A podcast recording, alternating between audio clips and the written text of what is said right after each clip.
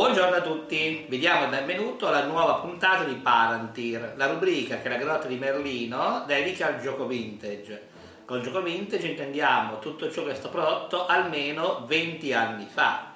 Noi parliamo, abbiamo parlato di riviste, giochi da tavolo, giochi di ruolo, naturalmente, manifestazioni e questa volta parliamo di libro game. In particolare parliamo della prima vera collana di libro game, dove con vera collana intendiamo una che non sia solamente divisa in paragrafi numerati, ma che abbia un sistema di gioco per quanto esso possa essere semplice.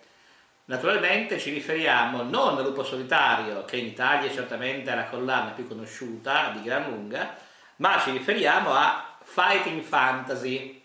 Fighting Fantasy, la storica collana di libri game creata da Steve Jackson e Ian Livingston, di cui vedete qui un raro esemplare della primissima stampa risalente ad agosto 1982, rappresenta la prima e a livello mondiale la più venduta collana di libri game. Non è che sia stata, diciamo, un'invenzione esclusiva, ricordiamo certamente che esistevano per esempio negli Stati Uniti la serie Scegli la tua avventura della Ballantine Books che era rivolto a un pubblico molto giovane e che era unicamente un sistema di scelte a paragrafi numerati senza alcun tipo di sistema di gioco. Questa collana viene anche posta in Italia dalla Mondadori. C'era anche la serie Endless Quest, in Italia Dimensione Avventura, pubblicata dalla TSR, a sua volta destinata a un pubblico molto giovane, senza alcun regolamento. Da noi ebbe solamente sei traduzioni pubblicata dalla Garda Editoriale verso la fine degli anni, degli anni 80, oggi sono titoli molto rari perché le vendite furono davvero, davvero basse, visto che non continuarono a pubblicare questa serie, benché fosse il periodo d'oro dei libri game, e naturalmente Tunnel and Troll. Tunnel and Troll è il gioco fantasy creato da Ken Sant'Andrea nel 77, uno dei primissimi giochi di ruolo, non solo fantasy, pubblicati, che riuscì a trovare e ha tuttora una sua nicchia di appassionati molto fedeli, beh, che pubblica unicamente avventure in solitario. Anche Tunnel del Troll venne proposto in Italia alla fine degli anni Ottanta dalla Mondadori, che pubblicò il regolamento che consentiva di giocare avventure in solitario e di gruppo, e poi una lunga serie di avventure in formato sempre o scartascabile in solitario. Ma torniamo a parlare di Fighting Fantasy. Come dicevamo, questo esemplare, questo raro esemplare, è una copia della prima stampa di Fighting Fantasy The Warlock of Fire Mountain, lo stregone della montagna infuocata, pubblicata dalla Puffin Books, l'etichetta per ragazzi e per eh, ragazzini del colosso d'editoria britannica Penguin Books, perché uno dei loro diciamo, curatori, editor, aveva partecipato nel 1981 al Games Day della Games Workshop. Se voi seguite questa rubrica non penso di spiegare cosa sia la Games Workshop. Durante il Games Day, Steve Jackson e Ian Livingston, i due cofondatori della Games Workshop, in realtà c'era anche un terzo che però abbandonò subito l'azienda per cui di fatto non lo consideriamo, entrarono in contatto con questo curatore, anzi curatrice, proponendole di pubblicare un libro che spiegasse al pubblico mondano cosa fossero i giochi di ruolo. Lei si interessò a questa proposta e chiese chiaramente una, diciamo, come definirla, un pitch, come direbbero adesso. I due si mesero a lavorarci sopra, scartarono rapidamente l'idea del manuale tecnico, l'idea comunque non viene scartata to cure perché poi uscirà un libro che si chiama Dice with Dragons di Ian Livingston, che appunto è un manuale tecnico su giochi di ruolo, ma che contiene anche un'avventura in solitaria come regolamento di un virtuale clone di Fighting Fantasy, questo accadrà però poi più avanti, preferendo invece far sì che il lettore capisca il concetto di giochi di ruolo giocando una vera avventura. Inizialmente questo loro progetto si chiama The Magic Cast, Dopodiché decidono di rimpiazzarla con un titolo più allettante e quindi diventa Fighting Fantasy e The Warlock of Iron Mountain. Puffin Books, quando riceve questo libro, che evidentemente è unico, non sa bene come gestirlo, Per esempio, gli autori raccontano che quando gli viene chiesto ma questo libro è per adulti o per ragazzi, loro gli rispondono per tutti e due. Una risposta spiazzante all'epoca.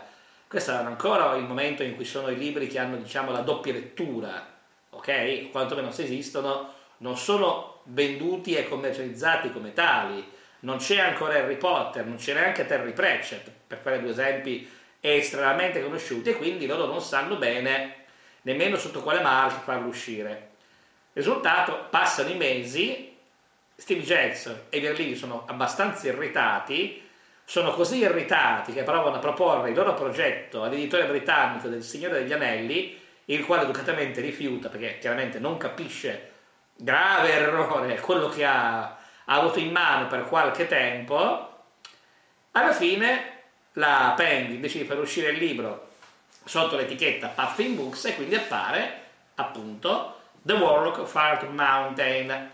Se guardiamo questa copia noteremo che è molto diverso come grafica quantomeno da quella che sarà la serie che è più conosciuta.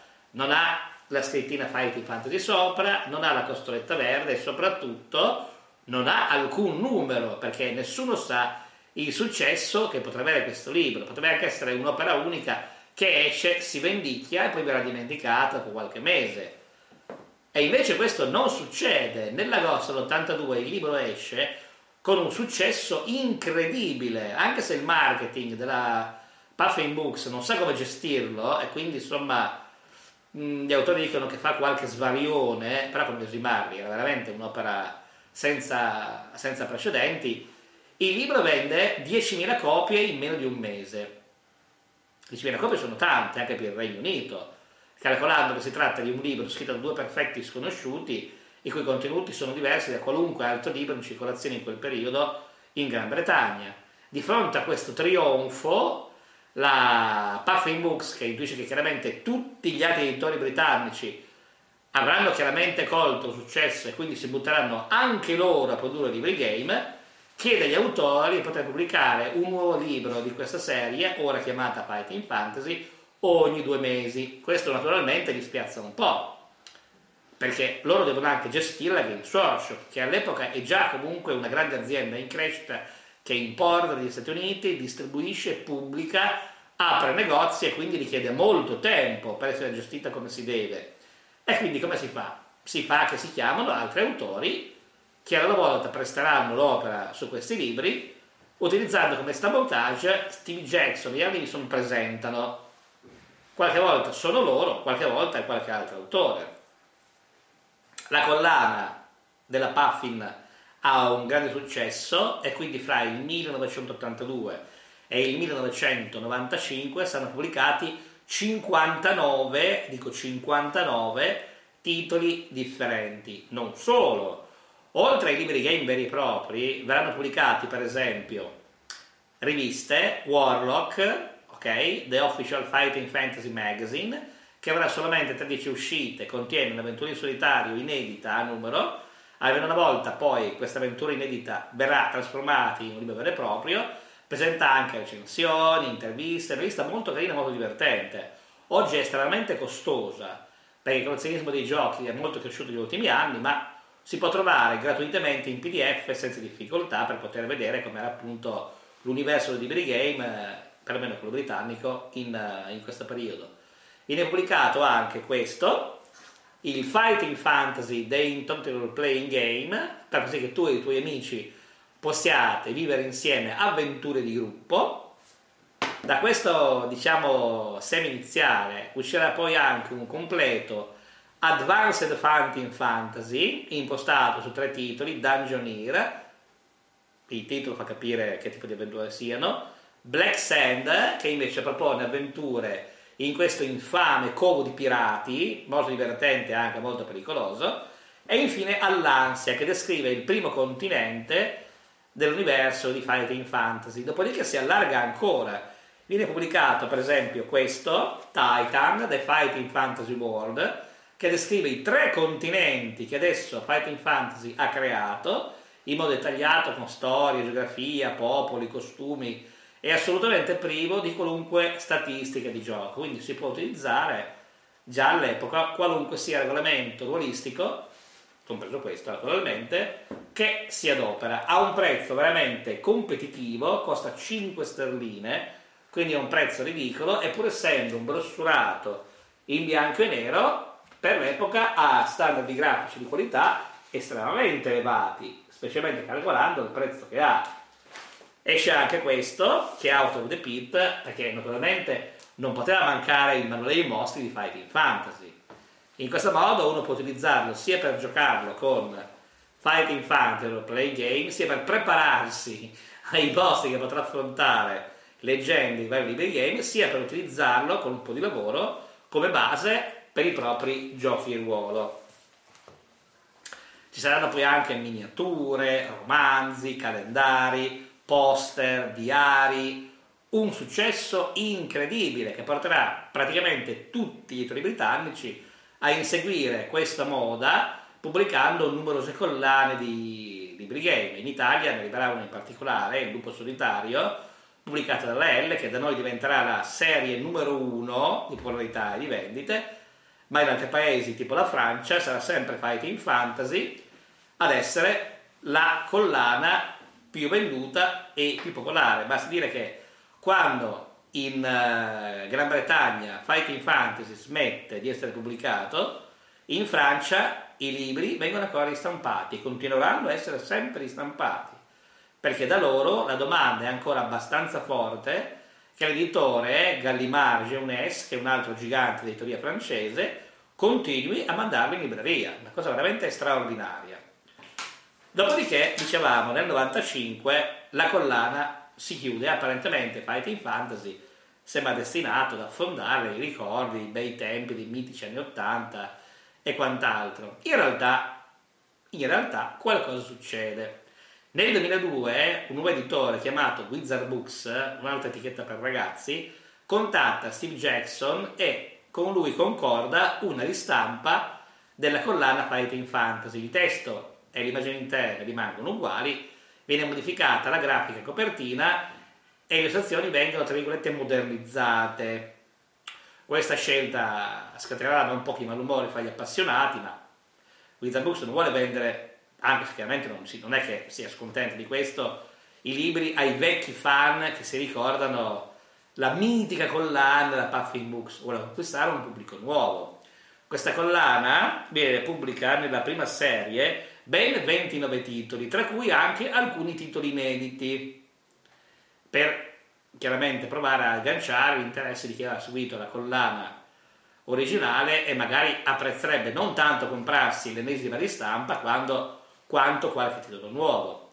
Questa collana, dicevamo, si interrompe dopo il 29 titolo, passa un paio d'anni, nel 2009 e fino al 2012 Winter Books ricomincia a ristampare un'altra volta di nuovo alcuni libri già ristampati da essa negli anni precedenti e in più propone altri titoli inediti. E questa cosa va avanti fino al 2012 poi sembra che ancora una volta tutto ricomincia a riposare e invece no. Scholastic Books che è un gigante, il più grande editore per ragazzi degli Stati Uniti quindi il numero uno nel mondo Cina escluso probabilmente ma della Cina onestamente sappiamo un po' poco su queste cose, prende i diritti di Fighting Fantasy e ricomincia sia a fare alcune ristampe selezionate, sia a pubblicare nuovi libri, per esempio The Port of Peril di Phil Jackson e un altro libro inedito.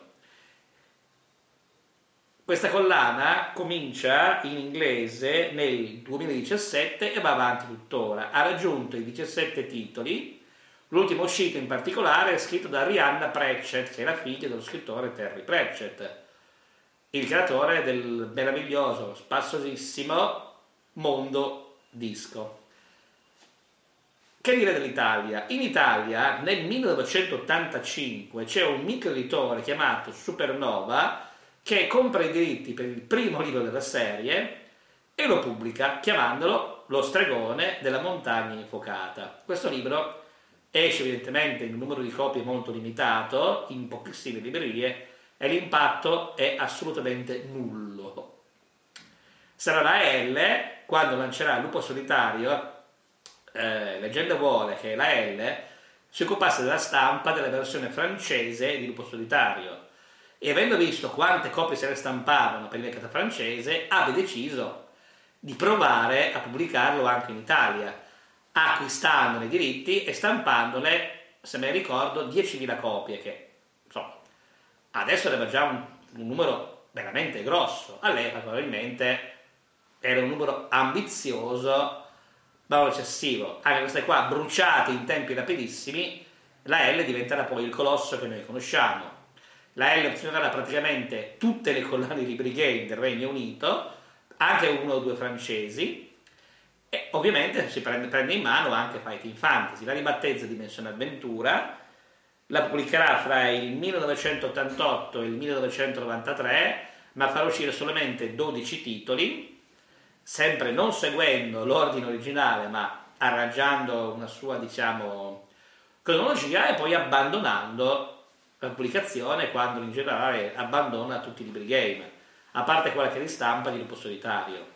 Anche qui cala il silenzio, dopodiché nel 2018 Sarani, evidentemente ispirata da quello che sembra essere un ritorno di interesse nei libri game anche in Italia, decide di acquistare i diritti e di basarsi sul lavoro fatto da Scholastic. Scholastic rifà non solamente illustrazioni, diciamo, di copertina una grafica, ma lavora anche su quelle interne, cosa che scatena ulteriormente le reazioni negative degli appassionati. Ma qui ripetiamo un'altra volta che Scholastic non vuole vendere i libri ovviamente chi ha 40-50 anni, ma li vuole vendere a chi ne ha 10-12 e quindi ritiene che questo materiale debba essere un po' più diciamo attualizzato.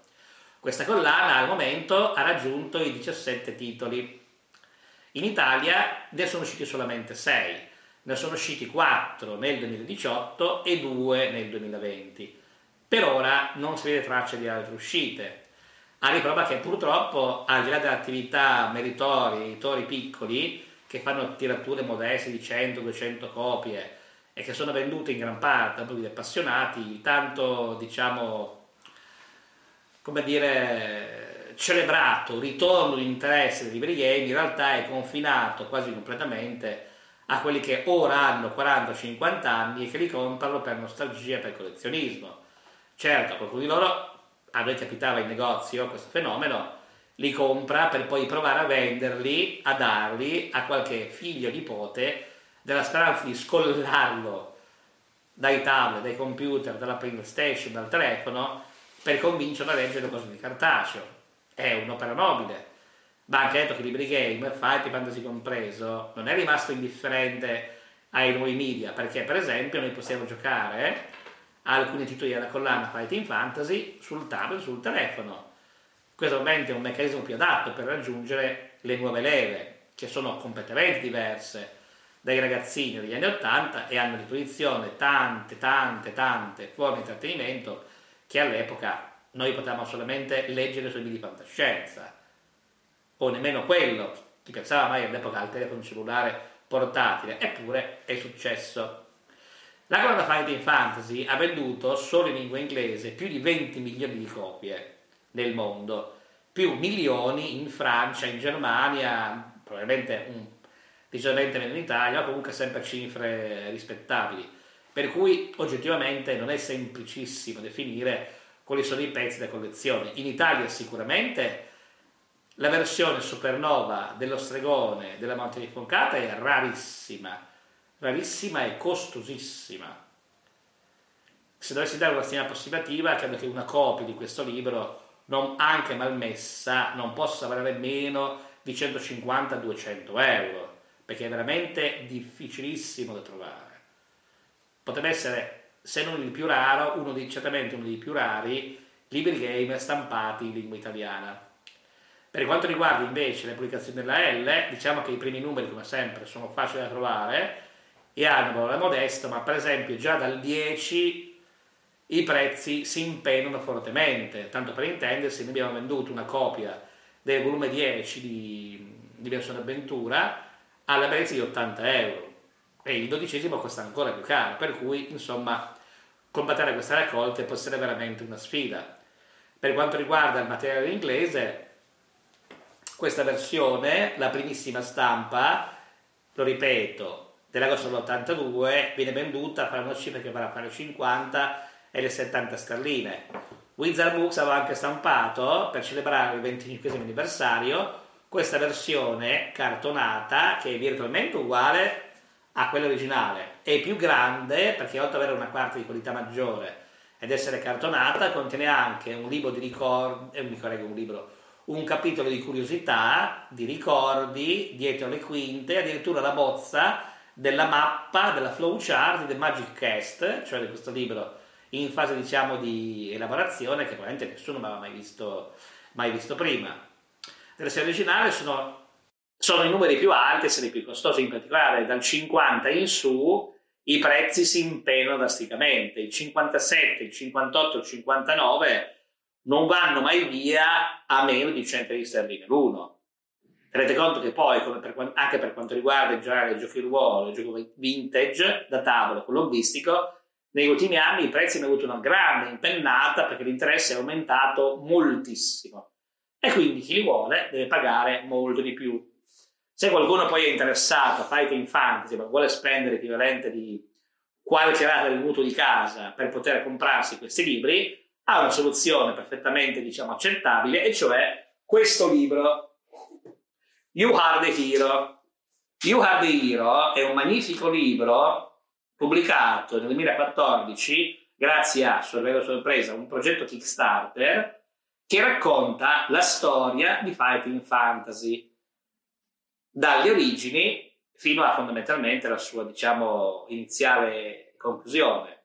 Ha avuto accesso non solamente a Steve Jackson e a Andy Daviston, ma anche a molti degli autori e degli illustratori, diciamo, originali. È fatto interamente a colori, presenta bozze, copertine, documenti, lettere, mappe, prime stesure e si occupa anche del fenomeno fighting fantasy all'estero, specialmente in Giappone, in cui questa collana ottiene un consenso enorme, al punto tale che viene pubblicata anche la versione giapponese della rivista Warlock, che andrà avanti più a lungo della versione originale britannica.